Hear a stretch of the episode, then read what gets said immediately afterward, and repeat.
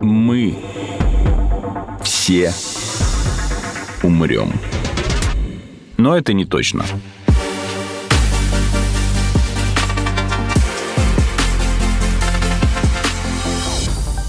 Всем привет! Это научно-популярный подкаст «Мы все умрем». Но это не точно, и каждый выпуск мы стараемся понять, что же готовит людям и Земле обозримое будущее.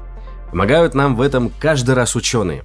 Мы во второй раз решили побеседовать со старшим научным сотрудником Сколтеха Максимом Шараевым, сотрудником Центра исследований искусственного интеллекта и руководителем группы NeuroML. Здравствуйте, Максим. А, добрый день, коллеги. В прошлом эпизоде вы рассказывали, как удалось создать нейросеть, которая помогает ученым выявлять патологии головного мозга, которые вызывают эпилепсию.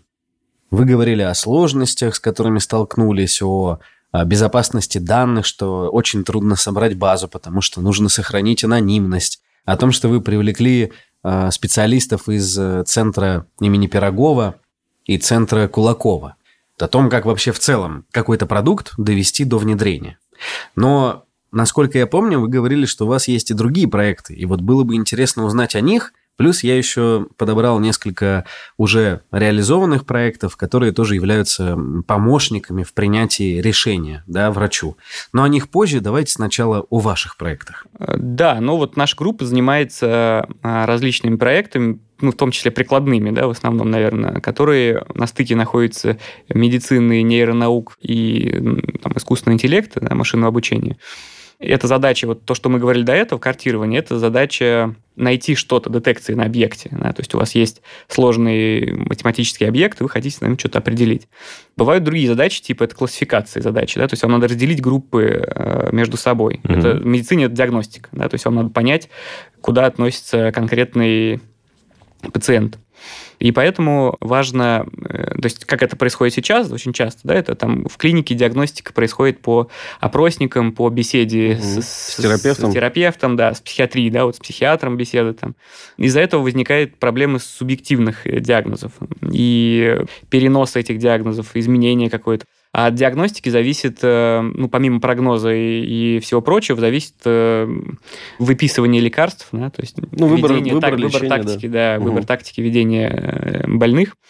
И поэтому очень важно бывает в каких-то гетерогенных заболеваниях, которые еще имеют внутри себя подтипы, да, то есть угу. не, не гомогенные, да, а вот бывает такое, оно секое, там, третье, пятое. Да? Вот если мы говорим про психиатрию, про шизофрению, да, она бывает вот разных типов. Угу. Бывает очень важно на входе или а, синдром аутизма да, детского. Угу. Это тоже гетерогенный. То есть это просто много таких там э, заболеваний. Да, спектра, да, да, расстройство когда спектр заболеваний да. То есть там много маленьких э, поддиагнозов, ага. все, которые называется большим. И важно на начальном этапе дифференцировать э, пациента друг от друга.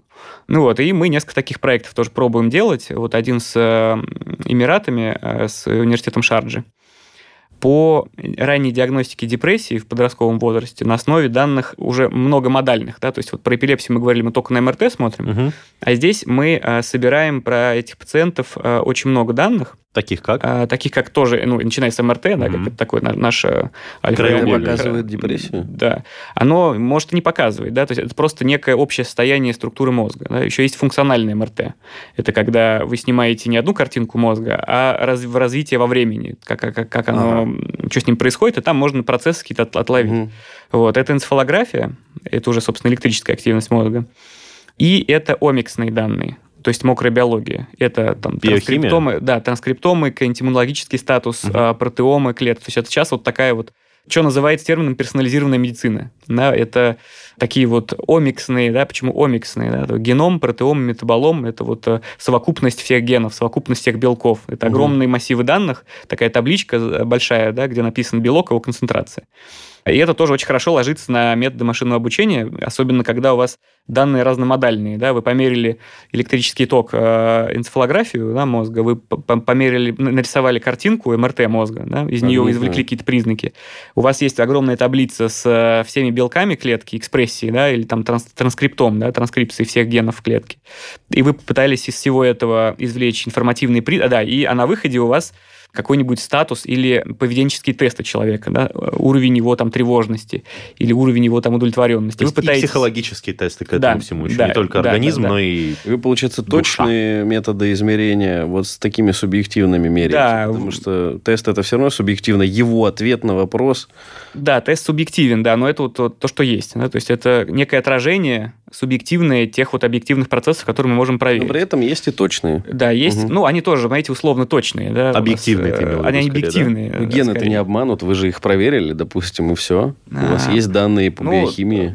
э, Тут Да, то, тоже, тоже бывает всякое, да, там воз- возможные, возможные неточности при э, анализе всех этих последовательностей, особенно когда их очень много, да, там, если их там сотни тысяч, ну, возможно, единичные какие-то неточности. Данные э, нейроимиджинга, да, МРТ или ЭЭГ, это вообще довольно шумные методы. То есть там э, полезного сигнала бывает не так много. Это еще надо там найти. И если применить э, методы вот, объединения данных, вот таких разномодальных, и современные методы машинного обучения, то можно попробовать э, объективные данные связать с э, субъективным ощущением человека, ну и с, диаг- с диагнозом, который мы поставили. А как это с технической точки зрения реализовано? То есть вы нейросети пишете какое-то вот преобразование этих данных в понятный ей язык. Дальше маркируете, что вот это больной человек, это данные здорового человека, чтобы она как-то понимала, просматривая, да, тренируясь, в какую область там смещать. Есть у него, допустим, диагноз депре- депрессии или там шизофрении, какой он. То есть, если, ну, хотя бы гипотетически схему представить, да, работы, где на входе информация поступает, какая она, что с ней происходит, то как это, если коротко? А, ну, то, что вы говорите, это называется обучение с учителем. Это значит, что у вас на входе есть э, большие массивы данных, а на выходе у вас есть метки классов, которые вы этим данным сами проставили заранее. Да, это обучающая выборка. Вы говорите, Мгм. вот этот пациент с таким-то МРТ, с таким-то омиксным профилем, там, с таким-то ЭЭГ, он здоров. А вот этот пациент с таким-то, он болен. А у этого диагноз такой, а у этого То секой. есть мы уже сами сказали нейросети, что здесь... да, конечно, диагноз. это есть обучи... Мы дали обучающие... образцы. Мгм. Дали, да, много-много образцов. Вот, собственно, это есть разметка. То есть то, что мы говорили в задаче детекции, разметка, это вам надо пометить на картинке Мгм. каждую, каждый Область. воксель, да, каждую область. А здесь вы помечаете не отдельный воксель, а всего человека. Вы говорите, что вот он относится к классу такой-то. Мгм. Может быть, с вероятностью. Буржуазия. Да, примерно. С высокой вероятностью относится к классу, да. Вот это называется общение с учителем. То есть у вас вы должны знать изначально э, метки классов и показать это сети. А Как э, дальше эти данные поступают целиком э, в модель, они, да, они разноплановые, да, вот разномодальные. Есть много разных подходов. Да? Ну, как бы самое главное это э, два такие деления. Да? Первый это выделение признаков ручное. Это когда вы берете, э, например, МРТ и считаете по ней какие-нибудь штуки, свойства ее, например, там объемы вещества серого, белого в мозге какие-нибудь там соотношения, не знаю, кривизны поверхности. И чис- числами эти признаки потом подаете в модель. На входе у вас некая матрица из чисел должна Мгм. быть модель. Из энцефалограммы, да, это э, во времени изменения там, электрического потенциала. Это тоже могут быть какие-то средние дисперсии, максимальные значения, минимальные, да, какие-то спектр, может быть, э, частотные характеристики сигнала. И тоже в итоге циф- цифры. Но вы сами это выделяете из сигнала. Вот. И э, из, э, собственно, табличных данных это проще. Это у вас просто какое-то название и столбец названия и величина, А, чис- да, да, число. да. Ага. Вот, и потом все это вы можете объединить, потому что у вас из всех разно- разнородных данных получились, по сути, табличка, да, где название чего-то и число. Мгм. Это такой вектор, это называю, вектор э, из величин у вас получился, числовой.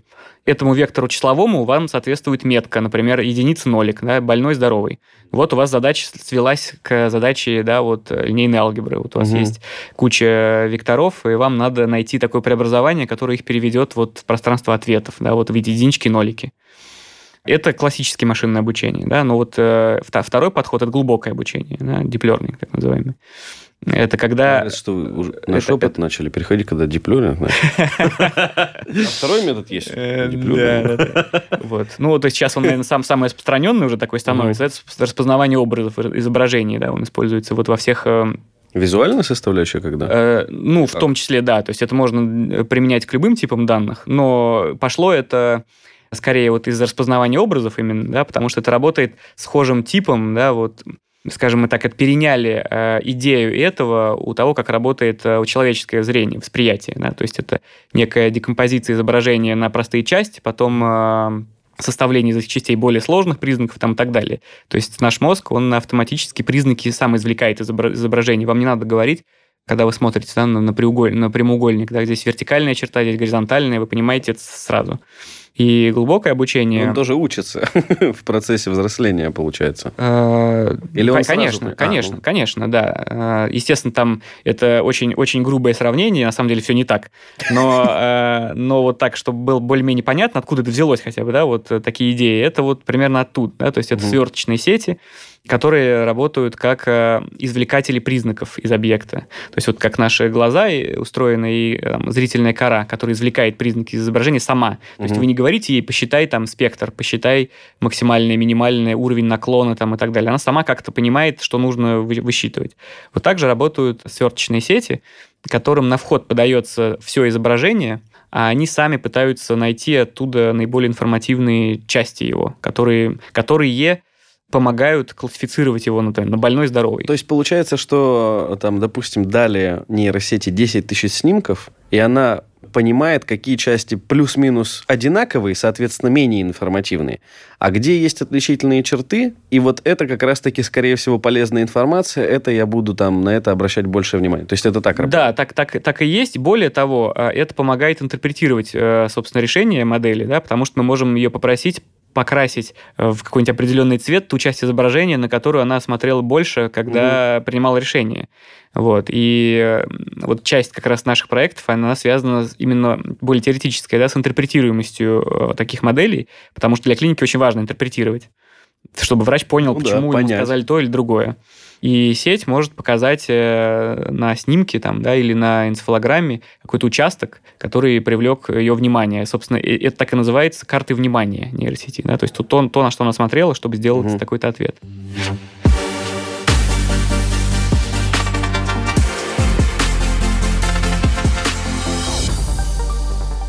В завершение я вот хотел еще спросить у вас в целом, ну, как вот э, у специалиста по поводу прогноза, да, по, по сфер применения нейросетей и искусственного интеллекта в медицине. У нас же последние там, ну, я даже не знаю, какой взять период, ну, пусть будет 10 лет, да, может быть, вы меня поправите, а, телемедицина сильно развивается. Именно большими шагами. То есть у нас множество компаний или, допустим, уже развитых больших корпораций, они в этот э, сегмент бизнеса заходят. И мне кажется, что там это применение было бы, наверное, максимально логичным, что человек э, заходит в приложение, дальше у него есть какой-то, ну, не знаю, чат или там алгоритм, который проводит опрос, и дальше он там рассказал о своем состоянии. Ну, телемедицина для слушателей, вдруг кто-то не знает. Это, это когда это воду удаленно. заряжают об экран, Нет, да? нет. Это, это когда удаленная медицина. У вас, ага. Вы физически не посещаете врача, вы связываетесь с ним посредством, не знаю, скайпа, зума, чего угодно. Вот. И, То значит, есть психологи на телемедицине уже давно работают, получается? Ну, типа. И, значит, был проведен опрос этого пациента. Дальше эта информация того, как он лично интерпретировал свое физическое состояние и, допустим, то, что его беспокоит, передается нейросети. Она анализирует его ответы и подключает необходимого специалиста этого центра к нему, давая ему какое-то предположение о том, что вот э, обратился пациент, скорее всего, не знаю, у него понос. И дальше... Да, точный диагноз. Представить, какие вопросы ему задавали, чтобы это ну, определить. Чат-бот. Разрешите приложению доступ к микрофону. Мне просто здесь это кажется максимально понятным, потому что если уж человек дошел до поликлиники, да, и там записался к терапевту и рассказал это ему, ну, здесь, наверное, тоже можно применить искусственный интеллект. Но это, видимо, будет позже, мне кажется.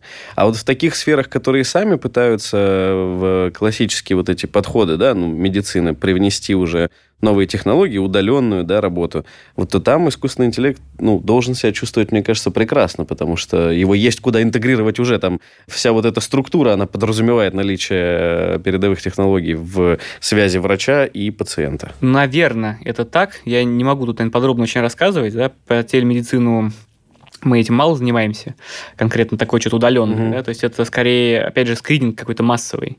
И здесь э, решение э, не из области э, передовых технологий искусственного интеллекта, да, как вот придумать новую сеть, чтобы она изображение хорошо угу. распознавала, а какие-то, наверное, более базовые сценарии использования уже существующих методов. Да, то есть те же самые чат-боты, как, угу. как сделать более их эффективными, как сделать их менее раздражающими, я не знаю, там, повысить вот эту скорость прохода пациентов через э, специалистов, вот какие-то такие оптимизационные вещи. Так может быть по ОМСу когда-нибудь вообще не будет специалистов? У тебя будет приложение там здоровье.гов, где у тебя есть нейросеть, она тебе и лечение назначает, и советы дает по тому, как ты прошел опросник в приложении, и все. И а, будет а живой специалист будет стоить, извините меня, это уже страховка подороже. Э, может быть, может быть. Э, единственное, здесь э, стоит учитывать тот факт, что, что, людям, что людям мнительным свойственна такая передиагностика, и они, да. и они могут, да. да, да, да, да, да, и они могут этим пользоваться, да, когда надо и не надо. То есть в поликлинику mm. еще надо дойти, а здесь ты Это зашел правда. в телефон, что-то там заколол бок, зашел в телефон, увидел у себя жуткие симптомы ну, всех Google, заболеваний да. да, да, да, и начал лечиться. Сам. Я думаю, тут это может скорее, скорее с той точки зрения, что, во-первых, какому специалисту тебе стоит пойти. Ну, то есть, как бы, я себя плохо чувствую, но я не знаю, к какому врачу мне пойти с моей проблемой. Говорил, да. Да, да, да. Приложение скажет, а, так кажется вам к сомнологу или там к гастроэнтерологу. То есть э, разгрузить там терапевта, который занят тем, что именно как раз определяет, что и где у тебя болит, чтобы отправить тебя к нужному врачу. Да, здесь вполне, мне кажется, так угу. можно, да, то есть это какой-то есть пасующий, условно, терапевт, который должен угу. всех там... Сортировочная такая, да? Вот, если получится снять с него нагрузку, да, ну, это уже будет здорово. Ну и тоже в завершении просто пару кейсов хотел привести в пример. Э, например, была разработана нейросеть, технология, которая помогает предсказывать падение артериального давления. В 2018 году, значит, исследовательская группа, она изучила данные 1300 пациентов, провела наблюдение, натренировала, получается, искусственный интеллект, и он стал в 84 случаях правильно предсказывать падение артериального давления за 15 минут до, собственно, падения. То есть на операционном столе находится пациент, и в какой-то момент нейросеть говорит о том, ну, хирургу, например, что... Пст примерно через 10 минут, скорее всего, упадет артериальное давление. То есть это же, это же круто. Есть возможность подготовиться и там предотвратить э, какие-то чуть ли не, может быть, и фатальные случаи. И здесь тоже, получается, научили нейросеть воспринимать данные и предсказывать, э, ну, то есть изменение может ли привести к тому, что упадет э, артериальное давление. Но вопрос, кстати, у меня, а нейросеть ли это здесь все-таки? Или это, ну, то есть когда мы просто говорим, что если А, Б и С верны, то дать вот такой-то сигнал, то нейросеть ли это, или это ну, самый простой алгоритм ну, который существует наверное, уже да, очень давно. Да, у меня такой же вопрос к этому исследованию. То есть я просто да, не специалист в артериальном давлении и не знаю, что было до нее. То есть как, угу. как это... То есть наверняка это нужно этот параметр отслеживать. Да? То есть врачи должны знать, что там э, просто во время операции я несколько раз присутствовал операционной и видел, сколько там э, одновременно крови. параметров а. и крови в том числе, да, там литрами бывает ее измеряют. Сколько параметров одновременно записывается от пациента. И Например, глубина сна всегда меряется в режиме онлайн. Да? То есть, насколько угу. наркоза там надо добавить, убавить угу. там, и прочее. Чтобы понять, насколько хорошо число вот это вот 84%, э, надо понять, сколько было до этого, до нейросети. То есть ну, нельзя смотрите, ли просто... Здесь же ключевое mm-hmm. за 15 минут до падения. То есть когда э, врач э, в реальном времени узнал, а, у нас падает артериальное давление, это уже плохо. Это значит, что нужно уже сейчас давление поднимать, там, коньячку принести, еще что-то. Здесь же ключевое, что за 15 минут. Или у пациента. И всем желательно. Хорошо. Может быть, другой кейс вас э, впечатлит Игорь Кривицкий. Да, хорошо, попробуй. Максим, смотрите, в 2018 году ученые США, Франции и Германии, они машине предоставили 100 тысяч снимков обычных родинок и опасных для жизни меланом. Тренировали, тренировали они, получается, нейросети, и она в 95 случаях правильно смогла распознавать злокачественное образование. При этом э, сами врачи из контрольной группы 86% дали эффективность распознавания злокачественной ну, получается, опухоли, да, злокачественного образования. Угу. Вот здесь, например, это, наверное, вот второй, как вы приводили. Да, это как раз тип э, сверточных сетей, угу. которые сами признаки изображения извлекают, но только двумерные. То есть мы работаем вот с... Ну, тут фотография, да. Да, здесь фотография. Э, и здесь, э, я, наверное, слышал про это исследование, оно очень большое, то есть очень большая выборка. Вот 100 тысяч – это уже такая значимая выборка, которая может сразу привести к, вот, к TRL, этому, да, уровень готовности mm-hmm. технологий уже там на какой-то солидный, солидный уровень, который mm-hmm. можно попытаться получить одобрение, там, в том числе вот этого FDA и прочих э, инстанций. И это на самом деле уже может быть э, очень хорошее средство. Да. И ладно, последний. Я впечатлен, пример. если что. Да. Спасибо большое. Я тоже. Опять же, наверное, хотел бы закончить этикой. Исследование было проведено, ну, точнее, наверное, стоит название сразу сказать, потому что заинтересованные смогут найти. ScanNav называется. Значит, суть э, это исследование УЗИ беременных. То есть э, в британских больницах уже сегодня там где-то а, есть тестирование плода на патологии которые, ну, как заявляют, невозможно выявить другими средствами, да, или сложно очень. Работает система на основе искусственного интеллекта, и в нее заложено более 350 тысяч снимков плодов с теми или иными отклонениями. Вопрос был связан с тем, что, опять же, ну, а если получается... Я, тут просто не сказано, на какой стадии находится формирование э, плода, плода. ребенка, да. Но предположим, например, например, что речь идет про ранние стадии. И вот система ошиблась, родителям сказали, что у вас будет ребенок, например, с какой-то серьезной патологией, и они решили прервать беременность. Вот это же тоже очень большой, мне кажется, этический вопрос – если она ошиблась, эта система, то родители лишились здорового ребенка. Или наоборот. То есть вот...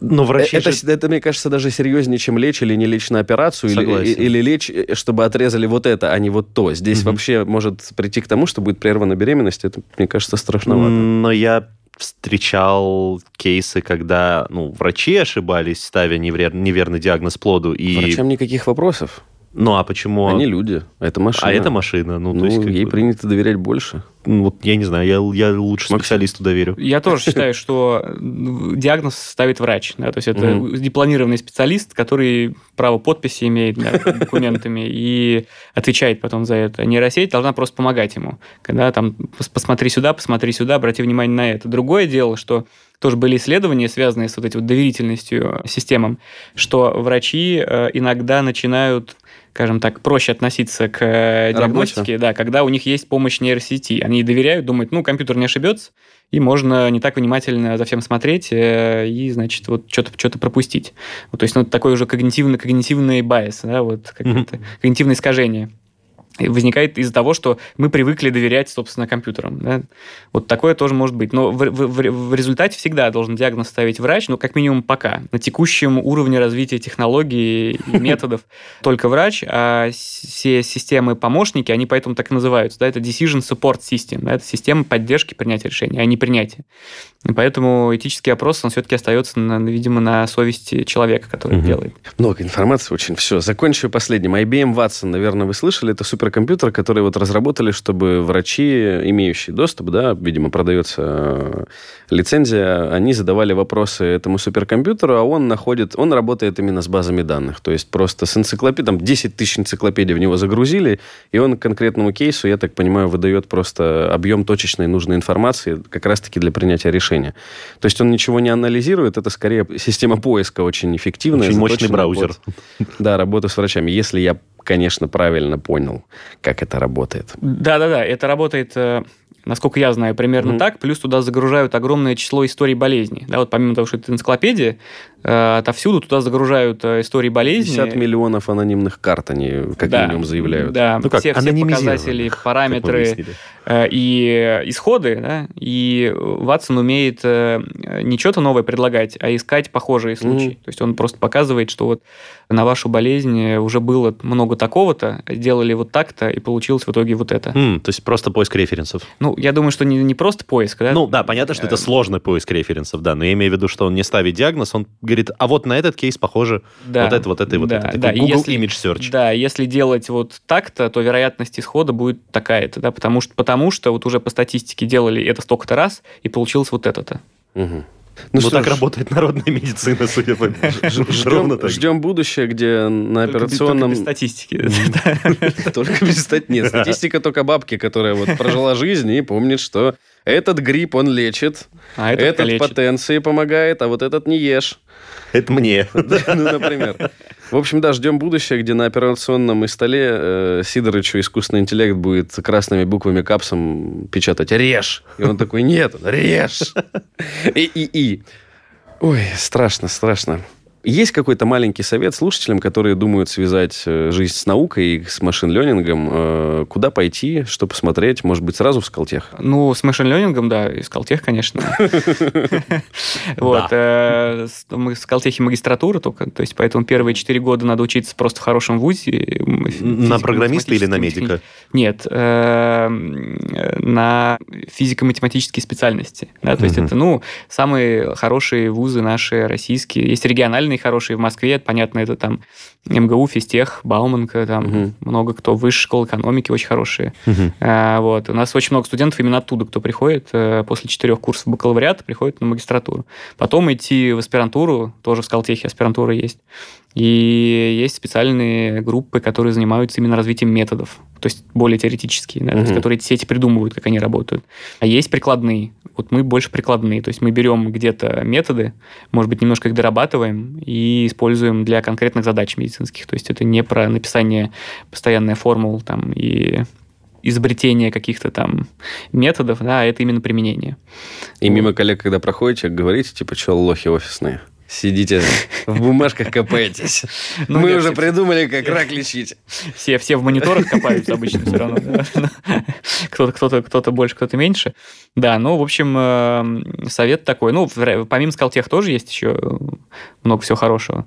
Вот, но, наверное, это один из лучших способов в России сейчас, чтобы что-то такое ну, делать. Ну, как минимум для старта физмат. Да, для старта физмат. Вот, потому что, ну, Скалтех, он, собственно, это институт науки и технологий, и там э, именно именно все про, естественно, научную специальность скорее. То есть есть mm-hmm. отделение э, наука жизни, там больше про биологию, и, в том числе мокрую биологию и клеточные технологии. То есть это... Э, у нас есть коллеги, собственно, у нас есть перекрестные курсы, да, вот, собственно, я курс тоже читаю для студентов, и там ходят не только наши, которые физики и математики, у нас курс по обработке данных для mm-hmm. как раз вот нейро, который мы с, с мозга снимаем. А туда ходят еще и студенты с э, отделения наука жизни, которые там все знают про медицину и биологию, а им надо теперь вот э, про значит, обработку данных, программирование и такое. То есть вот такие вот междисциплинарные подходы. Угу. Вот. То есть в целом что интереснее, то и надо делать, да, то есть, ну, все равно, конечно, надо иметь какой-то, естественно, научный бэкграунд. Хорошо, спасибо. Это был подкаст «Мы все умрем», услышимся... Но это не точно. Естественно. Не точно, что услышимся в следующую субботу. Всего доброго. До свидания. Вы слушали эпизод подкаста «Мы все умрем», но это не точно. Слушайте эпизоды там, где вам удобно. Например, в приложениях Apple Podcasts, Google Podcast, CastBox или SoundStream, а также на Яндекс Музыке или на Spotify. Комментируйте и делитесь с друзьями.